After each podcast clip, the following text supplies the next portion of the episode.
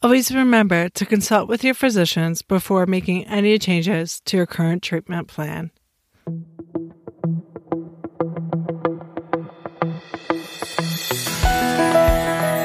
Welcome to Living with Scanxiety with your host, Rosaria Kozar. Today I have with me Jasmine Joya, better yet known as Jazzy J. Today is about the world outside of the hospitals. There are so many opportunities to make our children maintain their childhood, so to speak, and have fun just like any other child. One of these fantastic places is Camp Ronald McDonald. Jasmine frequently visits hospitals across the country to spread the word of the camp.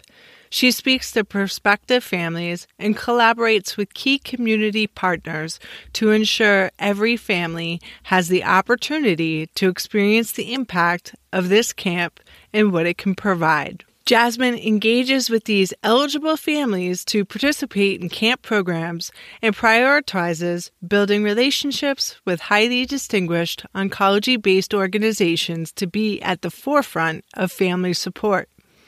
Jasmine has told me she is very committed to the population she works with and believes in the strong supportive impact of this program. She was born and raised in Los Angeles, California. She attended the University of California, Riverside, where she graduated with a degree in sociology and business administration, specifically marketing, which ignited her passion for this type of humanitarian work. What makes her story so very interesting is she was once a camper too. She knows what the campers experience and can truly relate with their struggles. So, that said, I welcome you to my show, Living with Scanxiety. Thank you so much. And thank you for that intro. Thanks so much for having me. I appreciate it. Oh my goodness. I welcome you to the show. Thank you for coming on. And I understand that you have a backstory too, as you had told me before. Can you tell me a little bit about it? I do. Um, so my journey with uh, Camp Ron McDonald for Good Times started in 2007. Um, and I was a former camper myself. Um, the population we serve are siblings and their patients. So for me, the way I discovered uh, camp was through my hospital while I was receiving treatment. Um, so I was a patient years ago, technically, kind of still am, um, but not as in intense as it was before. Um, so now I just um, giving back to the place that has given me the most. Wow, I mean, it's so hard as a parent to understand what people go through, survivors go through. And I'm so happy that you had this camp to lean back on. Now, you said you found out about it through your hospital, but how old were you? And were you apprehensive at all, or was this something that just came naturally? And I was 11 years old. Um, and they had introduced the idea of camp to me when I first started. And my first response, as many kids say, and parents, uh, I said no. I had no interest uh, just because I was tired and I was also very um, shy as a kid. So, thinking of putting me in a cabin with other people that I don't know for a week straight uh, without my family uh, was definitely nerve wracking. so, I didn't make my decision to join camp until uh, two or three years after. Uh, and then I told myself, Mom, I d- I don't know why we said no in the beginning. We should have just said yes and just done it. Um, but I'm very grateful for the time that I had as a camper. And now that I transition into a different role, uh, I'm even more grateful to see the ins and outs and more insight about camp. So I have to ask because you said you didn't want to go initially. What clicked for you? What pushed you to ultimately attend? I think for me, what clicked was just um, just that chance to give myself that opportunity to gain things that I kind of lost in the process. Um, and by that I mean, um, you know, I feel that childhood cancer really sometimes steals away the opportunity to just be a kid um, because you're constantly in the hospital. You know, you're getting your IVs, you're getting your treatments, and you don't get to play outside. You don't get to interact with other people because your your immune system is not as strong. Um, I can't do certain things because people think I don't have the strength to do so. Um, but at camp, um, kids can do the exact opposite. They can do everything and anything because that's how the program is designed. Um, so when I meet other kids, I just tell them, you know, give give it an opportunity. Um, if you don't like it, you don't have to do it again. Um, but I think you should give it a shot um, and see how you feel uh, because you owe it to yourself that just that chance and that opportunity. So you mentioned a little bit earlier that you were nervous because your family wasn't going to be there. So my question to you is is this camp just for kids or is it also for families? Yeah, so we have two separate programs. We have our summer camp program which is targeted for patients and siblings 9 through 18 or high school graduation. Um, and they stay with us for six days and five nights. Um, and that's a completely different ball game targeted towards you know making sure those kids get that confidence and that um, you know feeling a sense of independency and self-reliance and having a sense of support. Those are our goals with every activity and every interaction while they're with us. And then we have a special unique program uh, which is family camp and we also offer it um, for spanish speaking families we're the only spanish speaking uh, camp in Southern California. So we have the immediate family come up to camp, spend a weekend with us, um, and just to have that opportunity to be a family and united and not feel that separation of what often hospital visitations can be. You know, mom and dad have to be, you know, with the patient, and sometimes the siblings are either with a babysitter or someone else, you know, so it's that chance for them to be united. So for us, you know, the cancer is not really just for it, it is diagnosed to the patient, but we consider it in our eyes and our lenses. Uh, cancer is in everybody in the family. It's in mom, it's in dad, it's in the siblings, and it's in the patient because it's affecting everybody. So we want to make sure that we're supporting everyone in the family, and that's what that weekend is designed for, and for oh. them to meet other families as well, um, so that they know that they're not alone in that journey. Wow, from that alone, I can just tell that the camp really respects everybody's emotional being, so to speak. Yes, it's very, very, very important to us. And at Camp Ronald McDonald, uh, where exactly is it located in California? Yeah, where are we? Um, we're located in Idyllwild. Um, so it's in the mountains of San Jacinto, um, kind of near Hemet, Riverside area, a little bit past that.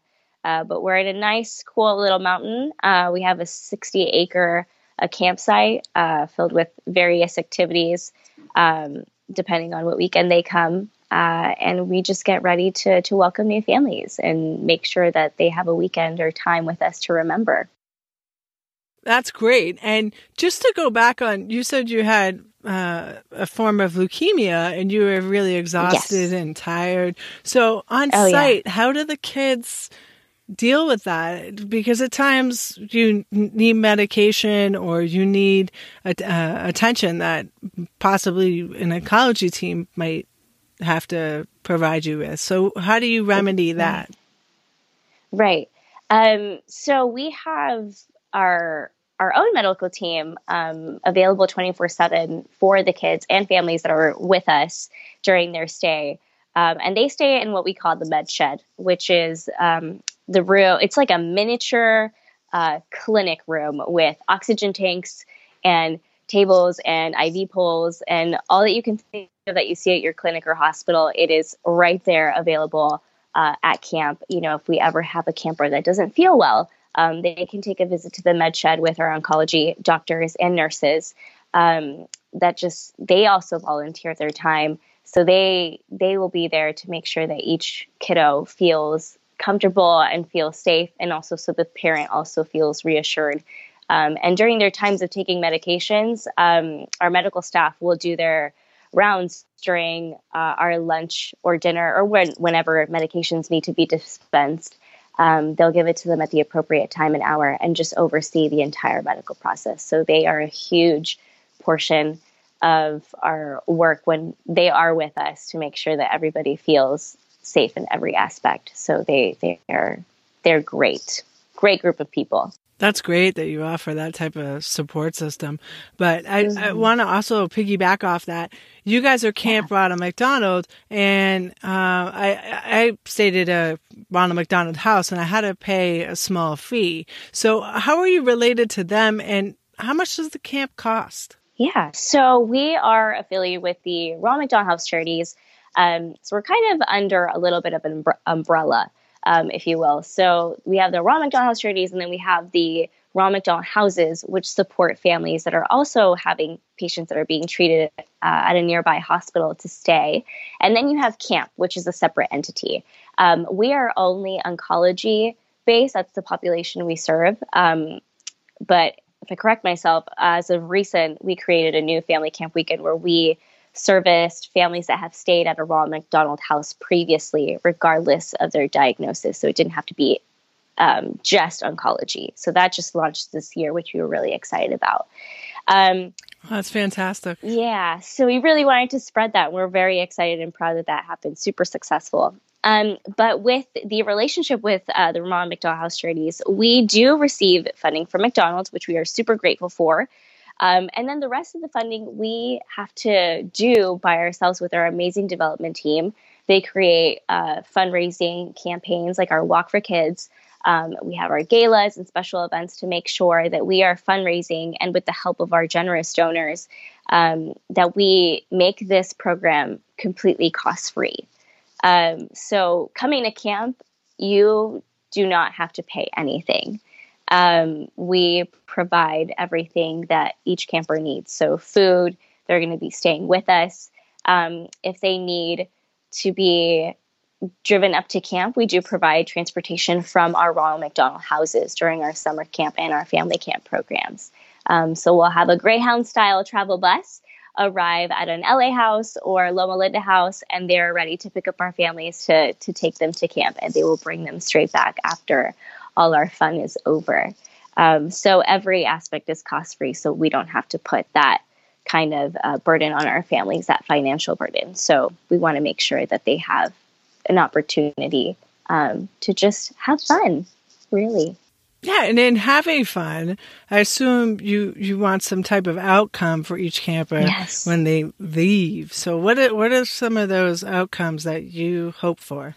Well, we hope um, you know, we always say that we hope that when they go down the mountain, they they take a little piece of camp with them because we feel that the world would be a better place if, you know, if every day was like camp. So that's one thing that we ask that maybe there's one memory, one interaction that they had, and they take it back down with them and spread that um, wherever they may be.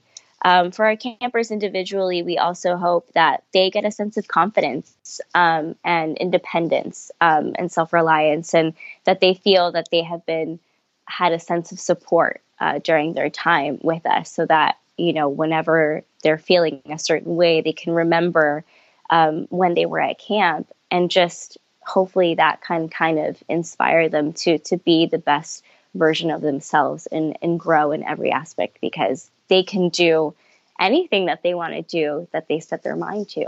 Wow, that's really inspiring. And it's great that it's out there for those children and you promote those values.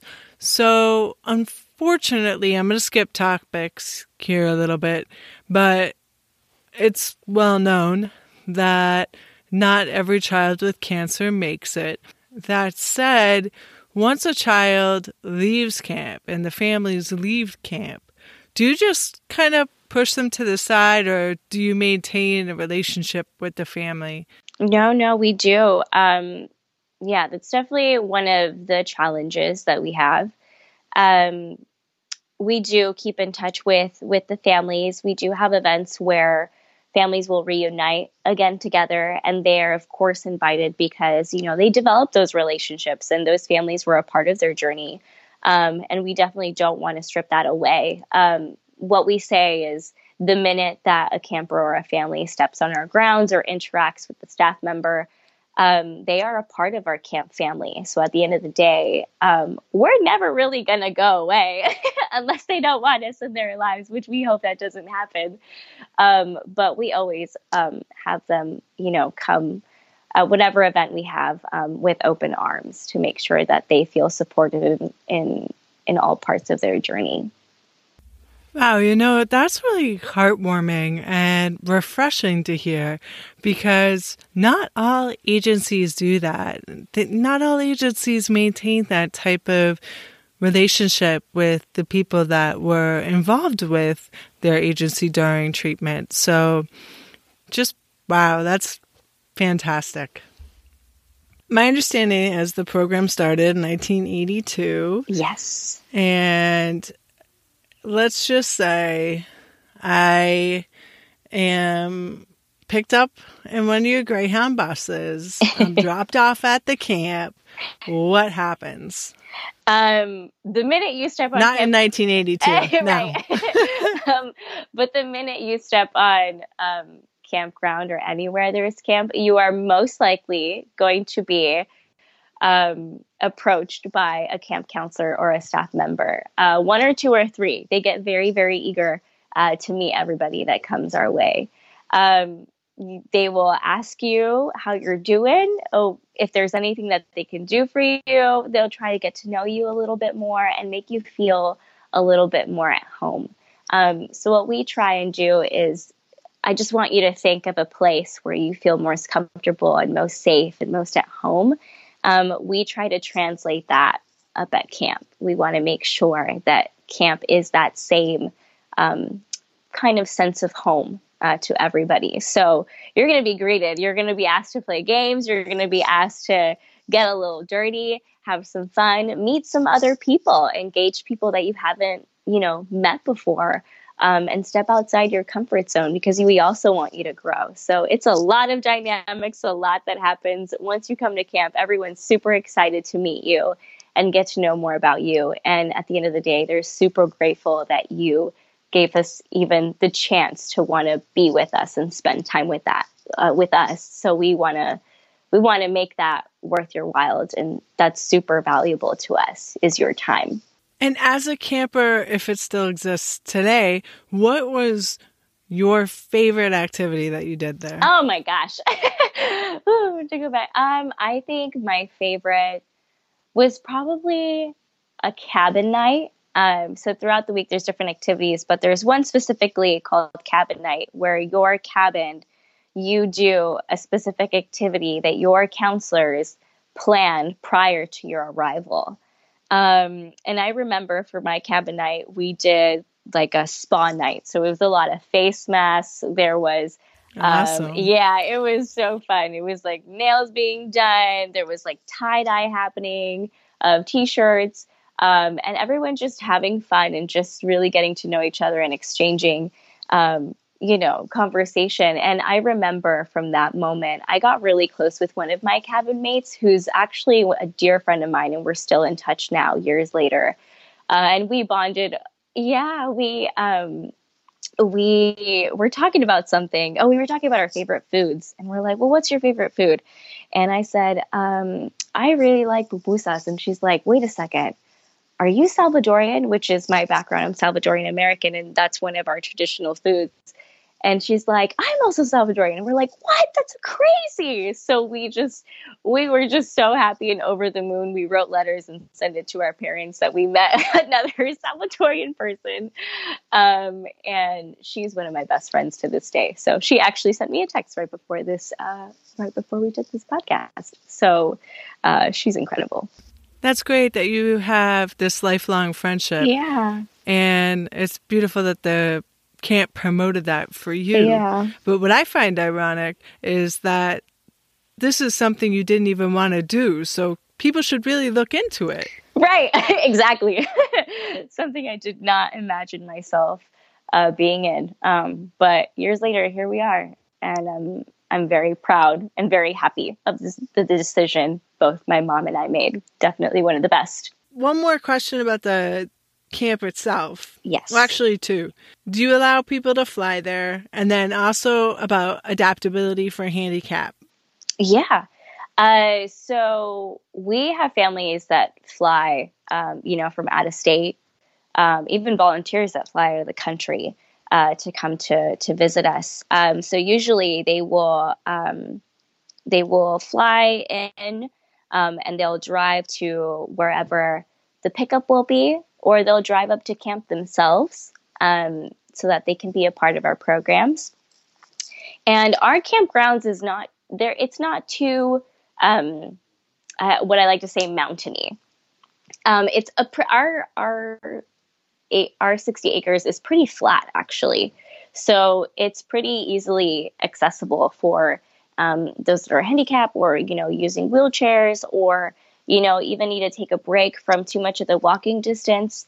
Um, it's definitely designed for anybody to to come up to camp, and we're we're able to make it happen because uh, we don't want that to be a limitation or the reason why they can't come up. And we even have our our own special, what I call camp kind of wheelchair bikes, uh, super fun designed wheelchairs that are, have, you know, the wheels for kind of being in the mountains. You know, those tires are super intense and they can go at, can travel anywhere in there.